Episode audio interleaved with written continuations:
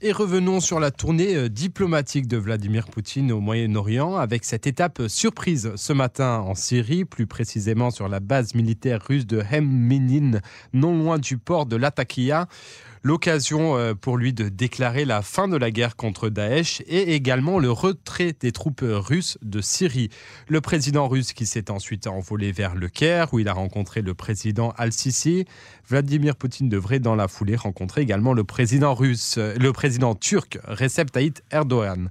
La Russie qui est en train de s'imposer comme le nouveau maître du Moyen-Orient. Alors pour analyser la stratégie russe dans cet Orient compliqué, nous sommes en ligne avec Alex Greenberg, et spécialiste du Moyen-Orient. Bonsoir Alex.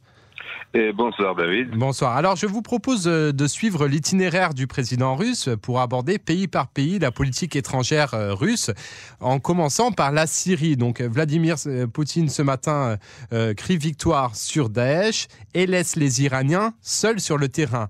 Or on sait que Moscou et Téhéran ne sont pas totalement alignés.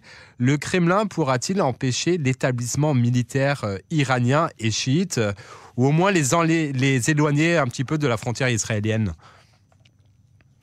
Et oui, tout à fait, mais juste, je voudrais mentionner que la politique russe est avant tout de relations publiques et de la mhm. propagande avant qu'elle soit quelque chose de réel. Mhm. Et dans ces contextes, il faut se rappeler que Poutine a déjà déclaré la retraite de forces russes euh, de la Syrie déjà il y a un an et les forces russes euh, restent toujours là. Mhm. Et uniquement, on peut dire que la décision vrai uniquement euh, à partir du moment où on verra l'armée de l'air russe quitter la Syrie. Mhm. Et en tout cas, et il ne s'agit pas d'une armée russe en Syrie, il s'agit de quelques dizaines euh, d'avions de chasse, de mhm. guerre et quelques unités spéciales, euh, quelques unités euh, de maintenance technique euh, à la base justement, même le, le port russe à la Takia.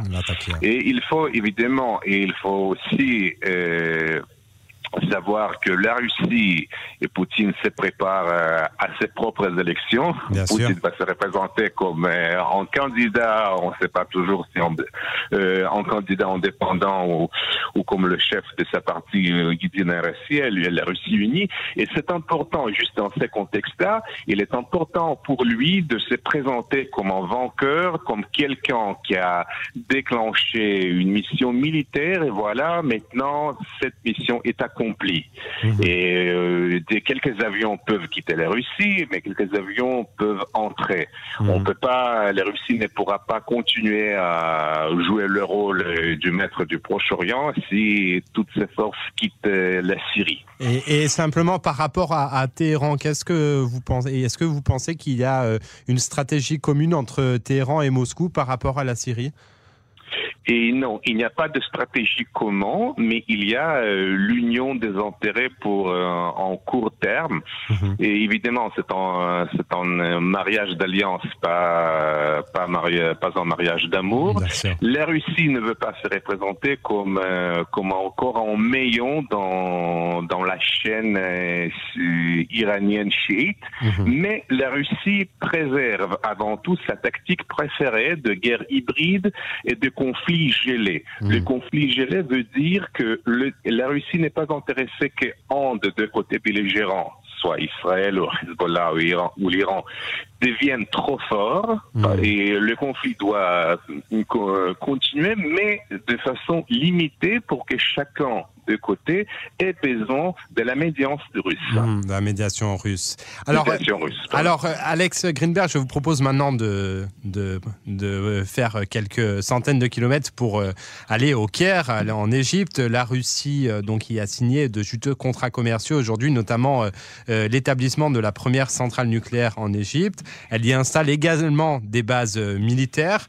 Pensez-vous que la proximité russe avec l'Iran soit antagoniste avec justement euh, cette proximité avec, euh, avec euh, l'Égypte sunnite et non, je, je ne crois pas parce que l'Iran sait en tout cas que, que eux et les Russes ne sont pas des amis et mmh. l'Iran n'a aucun moyen d'empêcher l'alliance russe avec l'Égypte, mais c'est aussi euh, cette alliance euh, russe avec soi-disant alliance avec l'Égypte. Ce n'est que quelque chose de symbolique. Il ne s'agit pas d'une base militaire euh, comme comme les bases militaires américaines ou mmh. comme la. Il s'agit de quelque de, de, en effet de renforcer la coopération militaire avec l'Égypte, mais pas plus que cela parce que simplement la Russie n'est pas capable à fournir à l'Égypte quelque plus que quelques armements et en général la Russie est un partenaire euh, confortable pour l'Égypte et aussi pour Israël parce que la Russie ne veut de ses clients que quelques intérêts communs. Elle mhm. ne veut pas éduquer ou éduquer ses, partenaires comme euh, le veut les États-Unis parfois. On n'est pas du temps de l'URSS. Oui, mais en effet, en, effet, c'est aussi important pour ici de démontrer son indépendance vis-à-vis des États-Unis. Mmh, mmh, bien sûr, bien sûr. Alors euh, maintenant, euh, euh, enfin, je vous propose de, de partir pour la Turquie, la Turquie où donc Vladimir Poutine devrait rencontrer Recep Tayyip Erdogan. on le sait, on se trouve dans un réchauffement des relations entre les deux pays après une période un petit peu noire, même au niveau historique. Il y a toujours eu des hauts et des bas entre entre Istanbul, Ankara en, en ce moment, et la Russie. Quels sont les enjeux, selon vous, de cette visite euh, de, Vladimir Poutine en Turquie? Et grosso modo, on pourrait dire que les enjeux sont toujours euh, la Syrie, mais aussi, même dans ces cas-là, c'est Erdogan qui va recevoir des ordres euh, ou le dictat dictat de Poutine. Hmm. Pas le contraire, parce que la Russie peut influencer les enclaves kurdes qui est, que l'indépendance kurde en Syrie est en sine qua non pour, mmh. euh, pour Erdogan. Et c'est pour, pour cette raison qu'il Erdogan euh, devrait écouter les conseils amicaux de, du président Poutine. Mmh. Et puis évidemment, euh, des intérêts économiques très importants pour la Turquie, avec notamment le tourisme russe très important en Turquie. Et bien oui, c'est sans aucun doute vrai, mais en ce qui concerne la politique étrangère, c'est toujours la politique économique est toujours secondaire par rapport au but stratégique mmh. géopolitique russe. Alex Greenberg, je, vous, je rappelle que vous êtes islamologue et c'est également spécialiste du Moyen-Orient. Je vous remercie énormément pour cette euh, analyse très intéressante de la situation dans la région. Bonne soirée. Bonne soirée, merci. Au revoir. C'était Alex Greenberg au micro de David Combin.